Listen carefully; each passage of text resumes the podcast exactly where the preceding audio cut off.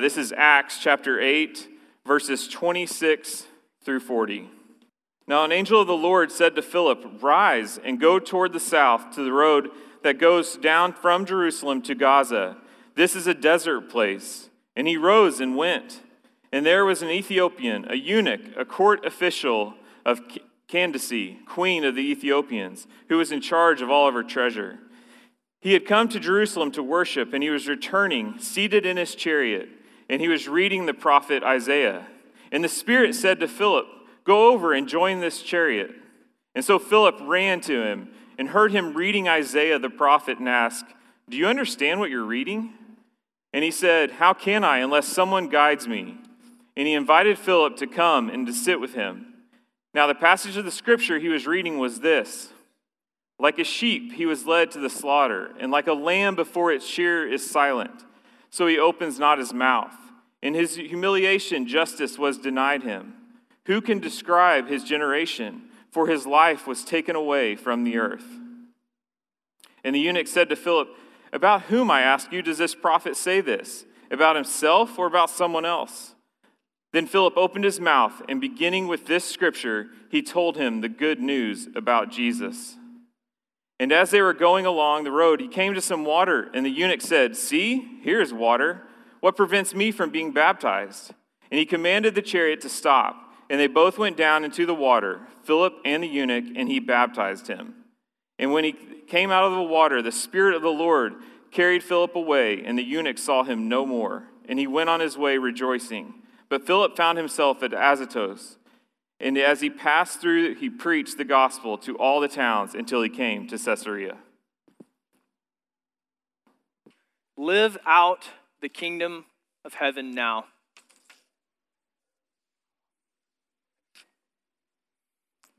Live out the kingdom of heaven now. That was a phrase that Ryan Vincent four weeks ago said during his sermon. Down towards the end of his sermon, I don't know if it was like a throwaway phrase, but it stuck with me, and it's stuck with me for the last four weeks. Live out the kingdom of heaven now. Like a splinter stuck in my brain, that phrase keeps coming up time and time again.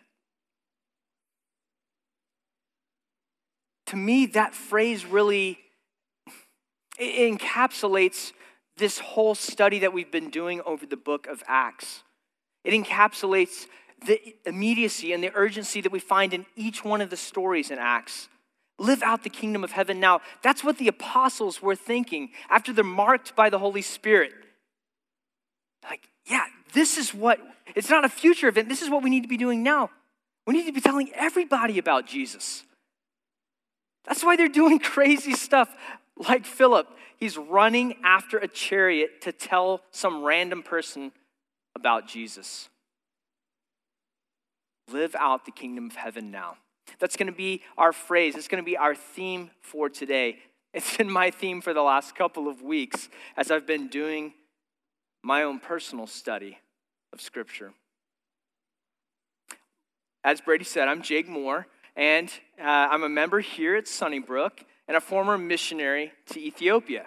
Uh, my family served in Ethiopia with Christian Missionary Fellowship International, CMF, for over 11 years. We were church planners there.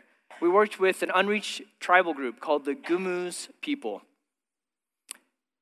While we were there, we ran a bush clinic. So we didn't live in the capital city. We lived 12 hours out of the city, lived way out in the countryside. And out in that area, there's no infrastructure at all, so uh, limited schools and definitely no medical care, as, and even more importantly, no churches. And so we were there as church planners, starting churches among the Gumuz people, but also simultaneously running a, a, a bush clinic. So we had a health project that we had going on. And we started 10 different churches in 10 different villages uh, among this tribal people. About a year and a half ago, uh, we moved back we moved back to the United States. We had been doing not just church planning, but leadership development because our goal was that the churches would get started and that as building up these young leaders, training them to take over to the church, eventually we hoped they would be in charge. And that's actually kind of what happened. All the reason that we came back, it's kind of a layered reasoning, but the prominent reason was that not only was the church started, it was able to continue because these young guys now were ready to take the reins of the church, to run on their own. And they really didn't need uh, Mr. Jake around any longer uh, to, to preach and teach. They were ready to do this without us. And so we moved back to the United States. We moved back about a year and a half ago. My family, Aaron, uh, Aiden, Gwenny, and Shay, uh, we all moved back uh, to the United States. But we had the opportunity over Thanksgiving break to actually go back and visit uh, Ethiopia. It was pretty exciting for us, uh, having been gone for over a year and a half, to go back and see how are things going. Uh, what, what's the church like there? I had the opportunity, uh, because leadership development was something that I really held uh, as a key to church planning work, to go and do some training sessions with uh, church leaders there. And then we also uh, had the opportunity, I got to preach at one of our church plants, our main key church plant in the, in the village called Yom.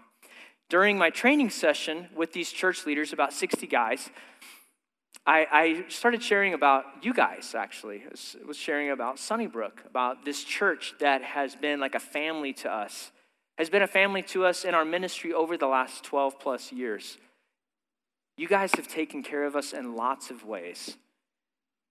Most importantly, you have come alongside of us in our ministry in Ethiopia, supporting us and helping us in this work of starting churches, of being the first churches among the Gumuz people. And so to me, it was uh, kind of a celebration of what you guys have been doing, and then sharing with them the things you continue to do, like here on the Blue Signs, here in the Stillwater community, but then all around the world, in West Africa, throughout Asia, and Central and South America. Sunnybrook is doing some amazing stuff. And so I wanted the guys uh, there in Ethiopia to know about that. And they were so stoked about it that they actually one of the guys told me, would it be possible for us to give a Wufram Salamta to all of uh, the believers in, in, Ethi- in uh, at Sunnybrook? And I was like, yeah, totally. And they were like, so a Wufram Salamta means a big fat greeting. They wanted to say, hey, and they, you know, a big fat greeting, you know, that's a good thing. You, know, you want to say, hey, what's up? So uh, I got a video here, a video clip of them wanting to greet you guys. Oh, there is audio. They're saying hi, Sunnybrook, I swear. yeah, so that's them. There's these 60 guys who were together. They wanted to give you that big fat greeting because they wanted to essentially say thank you for being a part of them knowing who Jesus was and is. They wouldn't be believers if you guys hadn't partnered with our family to do the work that we did in Ethiopia. Uh, yes, God in his providence would have made a way for them, but they were the outsiders, just like the story that we're learning about today. Like the eunuch, they were on the outside of the gospel, but God used my family and other families with CMF to run after them. And you guys, you guys supported us in that effort. And so I'm grateful for who you are, and I know they're grateful for you all as well. In that training session, like I said, Ryan's phrase, thank you, Ryan, it stuck in my brain. And so it kept coming up, even in my training session with these guys. Live out the kingdom of heaven now. It was the theme for my session with them. And so I thought it was only fitting to actually record that too. Um, Aaron told me I shouldn't do this, so I, I'm not going to do it, but I like to do a call and response. Having worked in, a, uh, in the Afri- East African context for a long time, I, I often like to get some interaction uh, more, not just talk, but actually get you guys talking too. Um, but since you guys probably aren't going to talk back to me, I thought I would video uh, them talking instead. So this is the believers uh, that were a part of that session um, saying, Live out the kingdom of heaven now in the national language of Ethiopia, Amharic. አሁን በየእግዚአብሔር መንግስት ኑሩ። አሁን በየእግዚአብሔር መንግስት ኑሩ። አሁን በየእግዚአብሔር መንግስት ኑሩ። አሁን በየእግዚአብሔር መንግስት ኑሩ። Ahun b'ye exabir mungust nuru. Ahun b'ye exabir mungust nuru. Live out the kingdom of heaven now. Live with urgency to tell other people about Jesus. That's what the study of Acts is all about. That's Jesus plainly spoken. He wants us to live with this urgency that is that is just like dripping from the pages when we read stories like this one today from Acts. A, a few years ago, uh, I did this a study on the book of Acts with these church leaders. We took a number of months to walk through this study. And not only did they love the study as a part of the training, they loved the stories of the book of Acts. I think they loved it because there was so much action involved. There's a guy running after a chariot. And not only is he running after a chariot, the person he talks to places his faith in Christ, gets baptized, and then he disappears. He's teleported to another place. I mean, who doesn't love a story like that? That's crazy. That's interesting. That's amazing. But I think what the Gumuz people loved most about these stories that we studied in Acts is that they were seeing how the early church was acting. And for them, as the early church, as the first churches among the Gumuz, they were learning how they should be. Who should we be as Jesus followers? What, what examples did they have? They had me, and then they had scripture. And as cool as I might be, I think the stories that they found in Acts were a little bit better. And so, as they started studying Acts, as they started reading these stories, they were like, okay, this is what we're seeing. And so, we need to reflect this in our own lives we need to be like these apostles that we're studying about in Acts today, now. We need to be living like these guys now. So, for them, what, did the, what does the fellowship of believers look like? Well, in Acts 2, you hear a lot about what the fellowship of believers looked like. And so they started acting like the apostles did in Acts 2. How do you preach without fear? Well, Peter did in Acts 3 and 4, maybe that's the way I should start preaching and teaching and sharing this gospel of Jesus with people. How do you handle finances and lying as a church? Well, there's some pretty there's a pretty uh, poignant story there in Acts chapter 5 that maybe we need to use as a warning. These were the ways that they were thinking about scripture and seeing that this is how we need to start living it out. And then on into Acts 7, what we've been talking about over the last couple of weeks, that they saw that Stephen was persecuted for the gospel. That because of his message, because of his love for Jesus, he actually died. And so the believers among the Gumuz, they started seeing that you can't have kingdom without cross. You can't know the joy of the gospel without also knowing some aspect of suffering.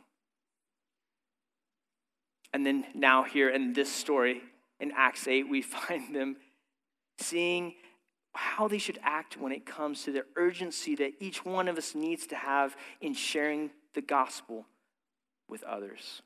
We need to run, we need to pursue, we need to listen to what's going on in other people's lives and speak Jesus into that situation.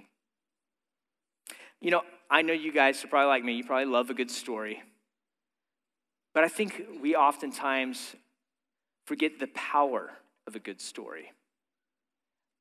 A good story, this story, like in Acts, it can be transformative. It can change the way that we think about our life and the people around us. But for the Gumuz people, it's a totally normal thing to be transformed, to change the way they think from hearing a new story. I was always amazed by it, but we didn't have a scripture, we didn't have a book in the Gumuz language for the majority of our ministry. We were there for over 11 years. The majority of our ministry, the Gumuz people don't have a Bible in their own language. So when we did evangelism and discipleship, we actually had to share scripture in story form. That was appropriate in the cultural context. We would gather together, me and some of the evangelists, and we would go to a village early in the morning because they're all farmers. They're going to take off by 8 o'clock. They're going to head to their fields. So we would go and try to gather people together outside of their huts or under a tree and sit and share with them a story from Scripture. We didn't have a text to go back and reference. We didn't have a text that we could put up on a screen for them. They just had to hear the story. And time and time and time again, the amazing thing to me is that they actually responded in faith to these stories. There's power in the scripture. God's moving and teaching us through this, but He's also just moving through the story itself. And I think we forget that a lot of times. I think we forget that. Uh, there's a quote here I, I came across a couple weeks ago. People become the stories that they love to tell. This is something a biblical scholar uh, in a book I was reading wrote out. People become the stories that they love to tell. The Gumuz guys were telling these stories to one another, and it's what spurred them on to start acting like the church in Acts. They started walking to other villages, they started sharing the gospel uh, with people in their community. At, uh, Yamp, the village that we lived in, was kind of known as like the murder, murder capital of the county.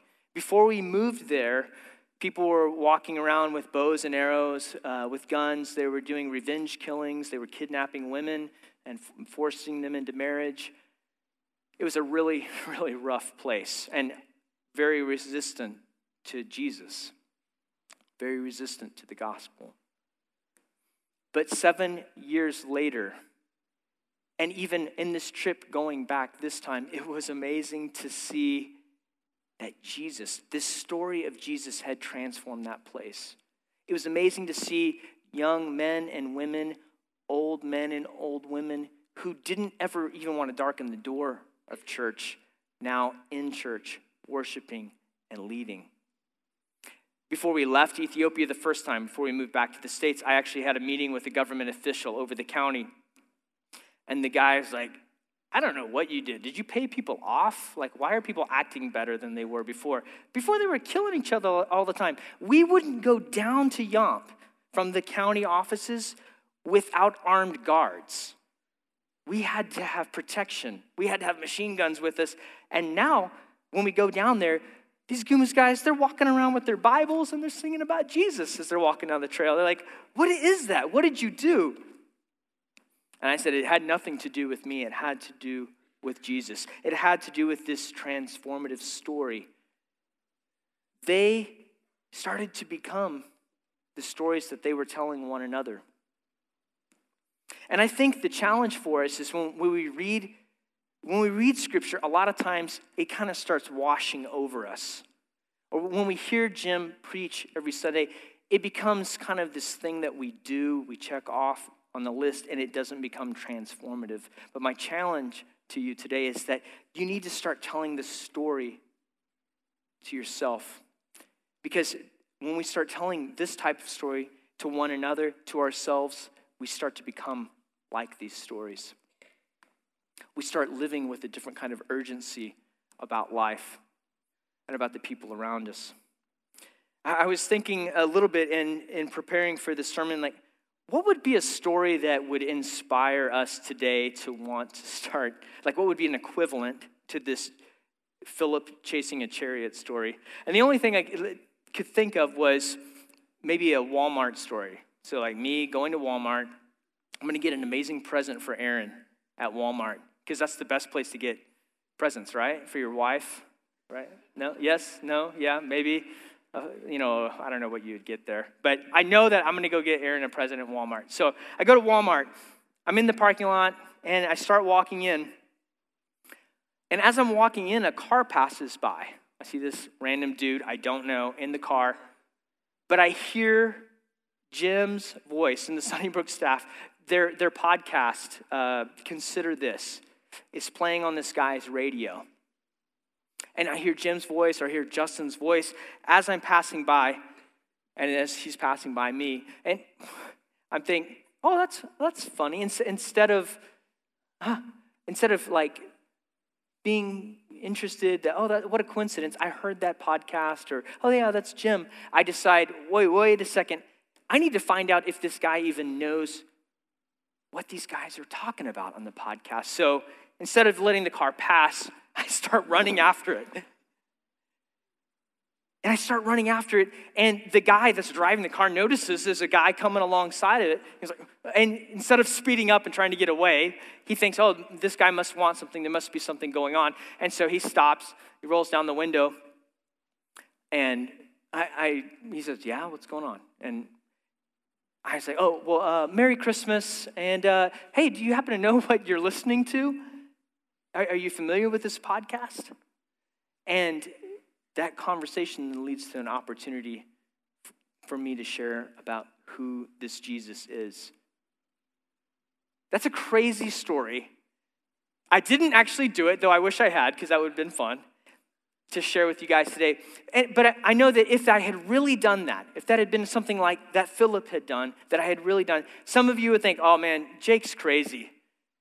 He's so crazy. I, I would never do something like that. But there are one or two of you that would tell that story to one another, and you would also think, if Jake is crazy enough to do that, to run after somebody's car in the Walmart parking lot, maybe I should do the same thing. And I think that kind of mentality, that way of approaching these stories, needs to be our mentality. I think it's, it's the mentality that Gumuz believers have when they read the book of Acts, when they read Acts chapter 8, they're like, this is what Philip did. He ran after an Ethiopian guy. I guess I better do the same thing. I, I actually think our brothers and sisters in Ethiopia are a little bit closer to what the ancient church, what the early church were, were like. When they interacted with these stories of Scripture, it pushed them to action. The early church was talking about Philip. You know, I imagine them gathering on a Sunday morning and sharing this story about a guy they maybe even knew, Philip. Did, did you know the story about Philip? Did you ever hear that one about how he ran after this Ethiopian guy? Yeah, an Ethiopian, not a Jew, an Ethiopian, placed his faith in Christ because Philip ran after his chariot. And it inspired them. It inspired one another. It inspires Gumuz, Gumuz believers. And my challenge for us this morning is that it would challenge, that it would inspire us to act, that it would inspire us to live out the kingdom of heaven now. One thing that I did uh, in Ethiopia, whenever we did storytelling, is I, I would always say, Here's a story that I want to tell you uh, and, and, and with this story, here are a couple of questions that I want you to be thinking about. So we, you know, share the story of Jesus, uh, and, you know, walking on water, or Jesus uh, in the the Gardeniac, you know, the guy that's demon possessed, and, and we would often ask them uh, a series of questions in light of what they heard. And I think it's important for us today to do the same thing with this story from Acts chapter 8, verse 26. And I think what the questions we need to be asking, I think, should be who is Jesus for? How can they know about Jesus? And what's preventing us from acting now? Who is Jesus for? How can they know about Jesus? And what's preventing us from acting now? Who is Jesus for? When we reflect uh, kind of on this idea of who Jesus is for. This idea that we see uh, Philip acting out with the Ethiopian, it actually harkens back to what Jesus' original plan was in Acts chapter 1. We don't have it to post up here on the screen, but if some of y'all want to grab your Bibles, we're going to look real quick at Acts chapter 1, verses 6 through 8. It's a, it's a passage that we read months ago, so it might not be familiar to you, Acts chapter 1, verses 6 through 8. It's talking about this idea of the kingdom. So Jesus has died, he's resurrected, and he's with the believers, he's with the disciples in those days before he ascends to heaven. And he says this to, to, the disciples. They ask him first. So when they met together, they asked him, Lord, are you at this time going to restore the kingdom of Israel? You have to imagine maybe Jesus laughed, but he said to them, It is not for you to know the times or the dates the Father has set by his own authority. And here's our key. But you will receive power when the Holy Spirit comes on you, and you will be my witnesses in Jerusalem, and in all Judea, and Samaria, and to the ends of the earth. Right here, Jesus lays out kind of the plan for how the gospel is going to progress throughout that region and to the ends of the earth. And what's interesting is we see this matched in the way that the book of Acts is laid out. The Holy Spirit comes upon the, the disciples in Acts 2. Through, uh, and up until chapter 7, they're in and around Jerusalem and Judea. So Jesus said, You're going to get the Holy Spirit, you're going to be my witnesses, Jerusalem, Judea. And sadly, after the persecution and murder of Stephen, they start moving out to Samaria. So that's that next layer of the gospel moving forth. Through persecution, they're going to Samaria now. And it finally, what we saw in Acts 1 8 starts being fulfilled in Acts 8 26 with the ends of the earth. Philip gets to interact with an Ethiopian, the first person from the ends of the earth to hear about this Jesus. Ethiopians uh, were not listed as some of the people who got to hear the gospel in their own language uh, in the Pentecost account that we find in chapter 2. Do you remember the disciples? Everybody claims they're, they're all drunk, uh, drunk as the skunks, uh, that, that morning. And they're like, no, it's only 9 in the morning. I swear we haven't been partying all night. They, they're like, no, these, these people are truly marked by the Holy Spirit. They're speaking in different languages, but Ethiopians are not in that list if you go back and, and look at it. Ethiopians were the outsiders. They were the people from sub Saharan Africa. They didn't, the Egyptians look very similar to the people that lived in Israel at the time. Ethiopians don't. Ethnically, they're separated, they're different. The other thing that's interesting, though, is about this person that Philip interacts with, the Ethiopian eunuch. This guy has a physical abnormality that has set him apart. He's hungry to know more about God, so he's made a religious pilgrimage. He's traveled hundreds of miles from Ethiopia all the way up to Israel. He knows that there are answers there. He's seeking God. But because of his ethnicity, as well as this physical abnormality, he's actually not allowed to participate in the worship ceremonies that happened at the temple. Can you imagine that? Traveling hundreds of miles to only be told, sorry, you can't come in. Yeah, I know that you want to know more about God, but this isn't for you. You don't look quite right there's something about you that doesn't belong.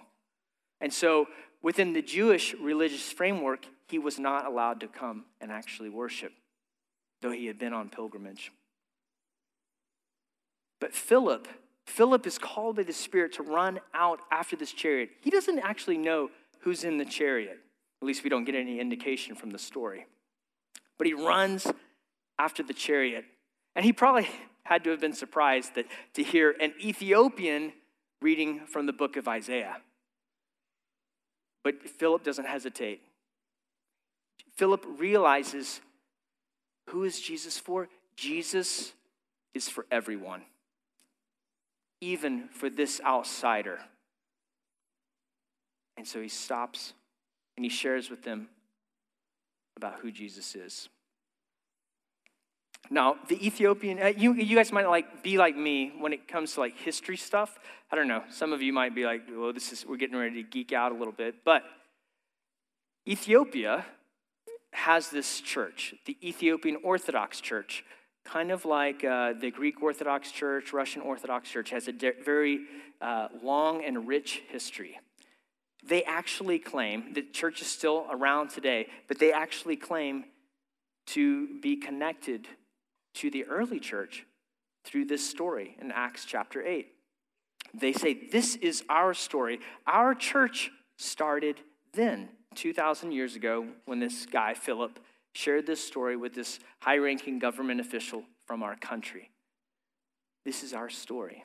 Now, historians claim uh, that's probably not quite true. They're like, uh, you know, if you watch like the History Channel, Lost Kingdoms of Africa, um, or uh, some special on Ethiopia, they'd probably say, oh, it was actually some Syrian monks uh, in the fourth century that traveled down from Syria to Ethiopia, and that's when the church was established. But what's crazy to me is even if that's the case, so it's not 2,000 years, it's 1,500 years ago, the church was established in Ethiopia. That is a ridiculously long time ago.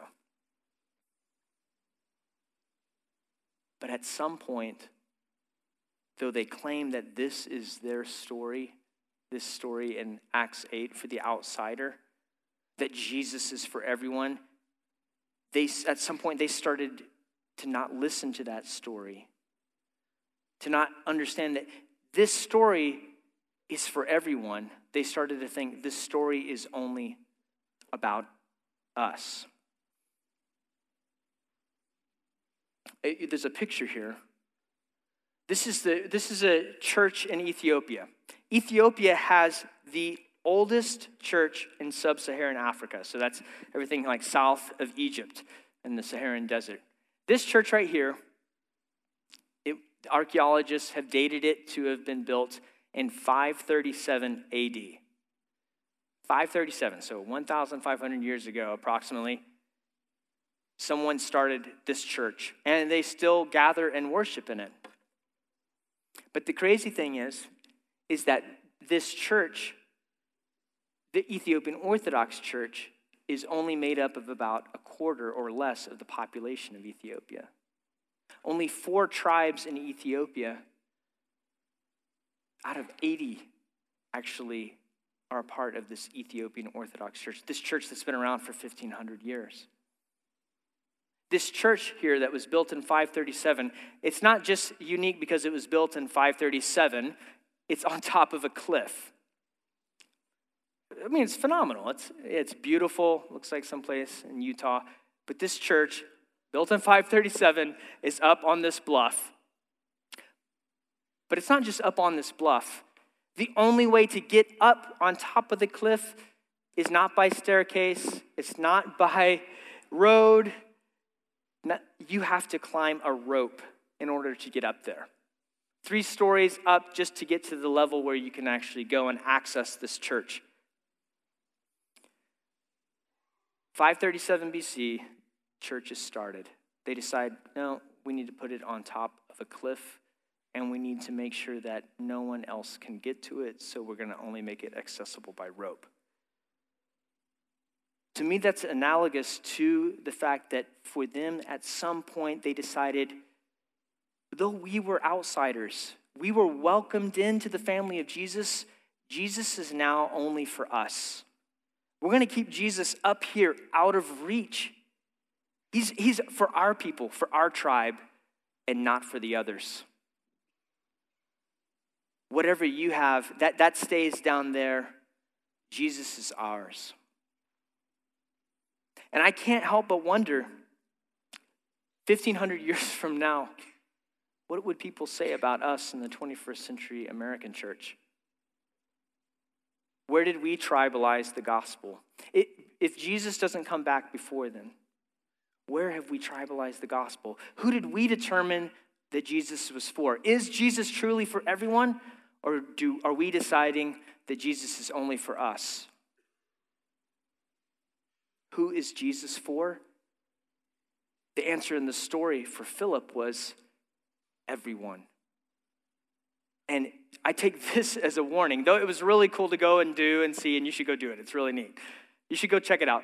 But as cool as this is, it's also a warning sign to us as a church of how not to be. 1500 years from now, we want people to say, yes, Sunnybrook was about Jesus being for everyone. Amen? Yeah. So, how can they know about Jesus? If Jesus is for everyone, how can they know? If we're going to go to this idea of Jesus plainly spoken, probably the most basic way we can think about that is to follow Philip's example here in Acts, in Acts 8. This is something that I did with the, with the believers in Yomp. Uh, I would often say, what, literally, what do you see the believers doing in this story? So, what do we see Philip doing? We see Philip pursue the Ethiopian. We see Philip listen to the Ethiopian. We see Philip ask the Ethiopian about what, what do you think about this? We see Philip using scripture to answer the questions, and always, always, always, Philip guides him back to Jesus. And I think we can follow that same model. How can people around us know about Jesus? If we do those five things. Let's pursue the people around us. But then let's listen to actually what's going on in their life. Don't come with your agenda. Listen to what's going on in there because I think you'll get a, a, clue into what God's doing in their life. This man, this Ethiopian, was pursuing God. He wanted to know more, but people had their own agenda and he was left out. When Philip listened, suddenly he had the opportunity. He had an open door to share about Jesus. So pursue, listen, then ask what's God doing? What are you learning? What are you seeing from this? Use scripture. You might not be a scholar like Jim or Ryan, but you can still use scripture to speak truth into someone's life, love into someone's life, and then always, always, always take it back to Jesus. Keep it focused on Jesus, on what he's done in your life and what he can do, how he can transform their life. Um, when, when Jim and the Sunnybrook team in, back in 2011 came, uh, they had the opportunity to see kind of what this idea of a sheep to slaughter, that this passage that the Ethiopians reading in Isaiah 53, that he was like a sheep to slaughter um, and silent before, before the shears. Um, they, had, they got a glimpse of this. So Jim, Joe Ogle, David Pitts, Ryan Smith, Randy Blake, uh, they came over, they did some different work projects with us, um, and some of the believers that were there wanted to honor them as guests, and they wanted to have this little feast. And so they, they bought an animal for them. And this is a cultural practice that happens all the time. Uh, they, they wanted to buy a sheep, or an ox, a, a chicken, or a goat, slaughter it before them, and then later pre- prepare this meal for them. Now, when you, I, having lived in Ethiopia for 11 years, I've seen a lot of animals slaughtered uh, just with a really sharp knife. And so I've seen a guy take down a 400 pound ox. I mean, truly, it's an amazing thing to see a guy do that with a knife. Um, I've seen goats and chickens be slaughtered as well for a meal, and they always put up a fight. They're, they're, they're not, they don't want to die. But a sheep, a sheep is calm before the slaughter. It is at peace before the slaughter. So for me, this, this story always comes home. I, I can understand what the scripture is talking about. So when these guys came to visit, I thought, yeah, this is going to be pretty cool. This will be a cool cultural opportunity for them to see something that the church, these believers, do. And so we go over to the, the clinic where they're going to slaughter the animal. And unfortunately, it wasn't a sheep, it was a goat. And so the goat is going crazy on the end of the rope, like as they're holding it, and he's like, going, going nuts. And they're like, they, they want to make sure that they see kind of like a blessing. Yeah, here's the goat that we got for you. You know, thank you for coming. And so, they, you know, I was thinking these guys probably think this is pretty cool cultural thing. And then they get the sharp knife out and they proceed to slit the goat's throat. And the goat is going crazy bleeding everywhere and screaming like crazy. And I realize as I'm watching this, I'm seeing it through, like Jim's got his iPhone, he's filming it. I'm like, I was seeing it through their eyes, and I realized this isn't a cool cultural thing. This is like a horror film. Like blood everywhere. Okay, maybe this is a bit too much. This is a bit, because really, goats don't die peacefully. So, I, I wasn't surprised then later that night that no one had an appetite to eat the feast when it was finally ready. Uh, Jim, out of, out of kindness of his heart, walked over with me and, and ate a little bit. You'll have to ask him if he liked it. But you can see, you can see why this Ethiopian eunuch in this story is intrigued by this person. Like this guy, he's slaughtered, he's killed, and he doesn't put up a fight. All of us want to put up a fight. If somebody's coming at us, we're going to fight. We're going to be like the ox. We're going to be like the goat. We're even going to be like the crazy chicken flapping around. We're going to put up a fight. We don't want to be killed. But for some reason, when the prophet's talking about this guy, he chooses to be like the lamb, quiet, silent before it. It's an open door for Philip to share about who Jesus is. And I think what we're missing right now is that we're in the season of an open door to sharing the gospel with the pe- people around us. Advent, Christmas, this is our holiday. This is the church's holiday, but I think we forget it a lot of times. We have the opportunity to use this as an open door, just as Philip had as an open door with Isaiah 53, to share with people about Jesus Christ, about how we've been transformed by the gospel. You can pursue others, listen to them, but also then finally share with them who Jesus is during this Advent time. This is called, uh, the, the, second Sunday of Advent is often referred to as the preparation Sunday or prepare the way. You'll find passages that talk uh, in a lot of other traditional churches about John the Baptist preparing a way in the desert, or, or the, you'll have Old Testament uh, readings from Isaiah uh, about preparing a way, making a way for Jesus, making it to where people will notice that the Messiah has come, that Emmanuel is with us.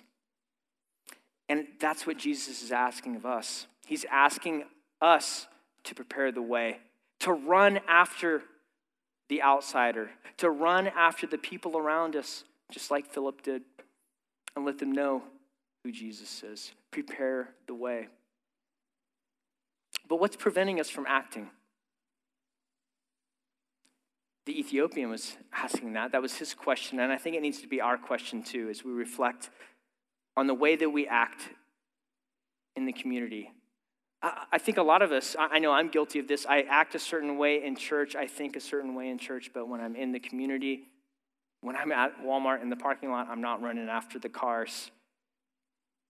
But maybe we need to think like the Ethiopian what's preventing us from acting in these ways? What's preventing us from responding in such a way that people notice there's something different about us?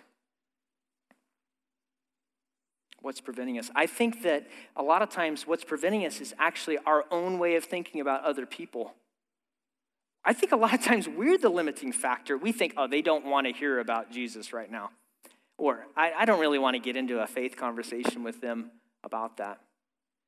But time and time again, I'm surprised that when I bring up what's going on in somebody's life, uh, particularly with the non believer, they're totally happy to have the dialogue. They want to talk.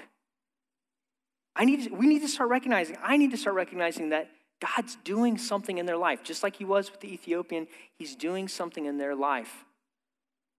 And God wants to use me to, tr- to help transform who they are and how they think about the world around them. How can they know? If we stop preventing ourselves, we can help them know who Jesus is. And during this Advent season, we have the opportunity to share with our family, with our friends, with our coworkers, even with strangers about who Jesus is. The story of Philip is really a crazy one. We meet him in chapter 6 chapter 7, uh, Stephen's killed, and then we see him running off to Samaria. We see Philip going to Samaria. He's working with the Samaritans. And then he has this opportunity to do ministry with the Ethiopian. And then here at the end of the story, then it's, it's done. He teleports to another place, And he's going to do ministry, but we don't ever hear whatever happened to this guy. There might be some church legends, but really, from scripture, we have no idea whatever happened to Philip.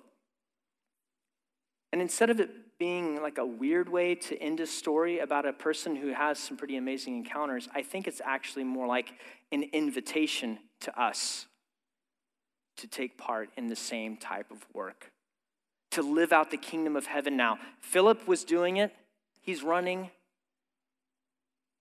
We need to do the same. The story is left open ended for Philip at the end of the book of Acts. It's kind of left open ended too after Acts 28. It seems like scripture is saying to you and to me, now it's your turn. It's your turn to take up the story, to run after the outsider, and to tell them about Jesus. Again, this is the second Sunday of Advent, and a traditional uh, passage that is read uh, on this second Sunday is from Romans 15. Uh, it'd be great if later you go and read Romans 15, 4 through 13. But for me and for us today, this prayer that I'm going to be praying over you guys this week is just Romans 15, 13. It's here in the uh, ESV. I kind of like the, uh, I know this is heretical. I kind of like the way it sounds in the NIV. um, so let me read this over you because this is my prayer for you guys. May the God of hope fill you with all joy and peace as you trust in him, so that you may overflow with hope by the power of the Holy Spirit. Live out the kingdom of heaven now. This week, seek to live out the kingdom of heaven now and allow this hope that you have from the Holy Spirit to overflow into every interaction that you have with people. You have the opportunity to run, to pursue them, and to share with them. And the thing is, is we need to just trust God with that. That's what, that's what he's, he's asking us to do. That's what Paul is urging the believers in Rome to do, is trust God, believe God, that God is going to do something in and through you and out of the overflow of the work of the Holy Spirit in your life. We love you guys, and God bless you. And now we're going to enter into a corporate time of prayer.